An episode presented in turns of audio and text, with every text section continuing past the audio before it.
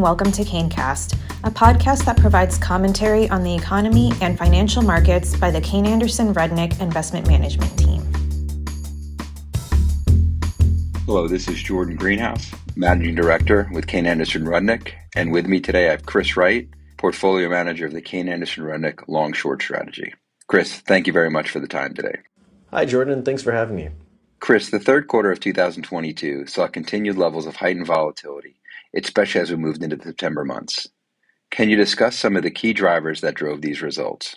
In the third quarter, the Russell three thousand declined four point five percent as the market recovery early in the quarter gave way to increased pessimism as inflation remained high and the Fed communicated a continued hawkish interest rate policy. Communication services, real estate, and materials were the hardest hit sectors last quarter. As I think about the decline in communication services and real estate, I think it's all about interest rates moving higher. Tech companies and communication services experienced further multiple contraction due to the higher interest rate environment. This higher rate environment also continues to throw cold water on mortgage refinancing, and it is starting to have a more pronounced impact on purchase mortgages as well. The decline in the materials sector is likely due to the continued negative impact inflation and supply chain challenges are having on corporate profit margins. Energy and consumer discretionary were the only sectors with positive returns in the third quarter. Energy continues to be in this Goldilocks environment, wherein supply is limited, and even with the expectation of some de- demand destruction from a recession, investors think the market for energy will continue to be tight. Consumer distru- discretionary was down meaningfully in the second quarter, so I think the positive return we saw in Q three is really just a bounce off of the bottom. In summary, interest rates, inflation, and geopolitics continue to be the drivers of this market. While keeping abreast of the macro warrants more attention in the current environment, we remain focused here at Kayne on understanding and monitoring the structural competitive advantages of the companies in our portfolios. Chris, our listeners always like to hear some stock examples. Can you give us some names of some of the key detractors for performance during the third quarter, as well as some of the key contributors that positively impacted the strategy? Our worst performing investment during the period was a long position in Scotts Miracle-Gro, ticker S M G. Scotts manufactures, markets, and distributes lawn, gardening, and hydroponic products.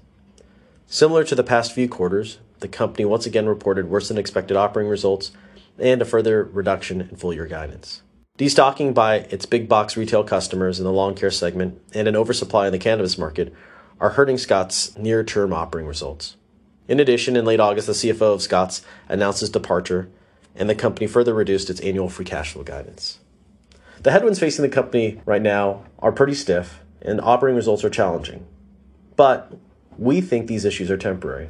In our view, Scotts' long-term leading market position in both the lawn and garden and hydroponic segments remain intact, and its brand in the lawn, lawn care segment remains very strong. So we continue to be investors in the business. Rounding out the bottom five contributors in the quarter were long positions in financial technology and payments processing company Evertec, ticker E V T C, Consumer Credit Bureau TransUnion, ticker T R U, a short position in a tax preparation company, and finally, a long position in contact lens and female healthcare company CooperVision, ticker C O O. Our best performing stock in Q three was a long position in Clearwater Analytics. Clearwater provides web-based investment portfolio accounting, reporting, and reconciliation services. The company's cloud-based software enables the efficient reconciliation of accounting for investment securities across its customer portfolios so that corrections in the data for one security for one client are seamlessly corrected for all other clients owning the same security. In the most recent quarter, management announced continued revenue growth and plans to move towards a more fixed-price contract structure from the current A U M-based fee. Investors reacted to this news very positively, causing the shares to outperform. Rounding out the top five contributors to performance in the quarter were long positions in digital advertising technology company The Trade Desk, ticker T T D, medical device company Silk Road, ticker S I L K, French fry manufacturer Lamb Weston, ticker L W, and tax compliance software company Avalara, ticker A V L R. Chris, lastly, as we move into the fourth quarter of two thousand twenty-two, what are some of the key considerations you're evaluating from a portfolio perspective? Well, Jordan, I hate to sound like a broken record, but similar to what I've said in the past, I continue to monitor interest rates, consumer spending, and the impact of inflation on profit margins. As I've stated many times in the past, we are not macroeconomic forecasters here at Kayne, because we think few people can do that successfully over a long period of time. Instead, we try to be cognizant of the current economic environment our companies are operating in. We remain resolute in owning a small but diversified collection of businesses that we think can be successful over a full economic cycle. So I would tell your listeners to stay tuned to see what happens in Q four, and I wish everyone a happy holiday season. Thank you. As always, thank you very much for the insights, and we look forward to future conversations. You have just listened to KaneCast, hosted by Jordan Greenhouse. Subscribe to our podcast on iTunes or Spotify. For more of our investing insights, head over to our website, w w w dot kane dot com. KaneCast is the official podcast series of Kayne Anderson Rudnick Investment Management. This material is provided as a matter of general information and is not intended to be relied upon as a forecast or research.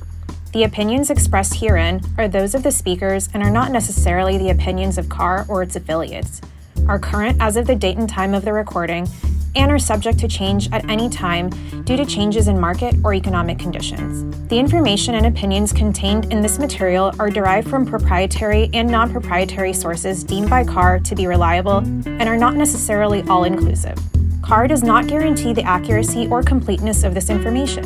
This communication should not be construed as an offer or solicitation to purchase or sell any security. Individuals should consult with a qualified financial professional before making any investment decisions.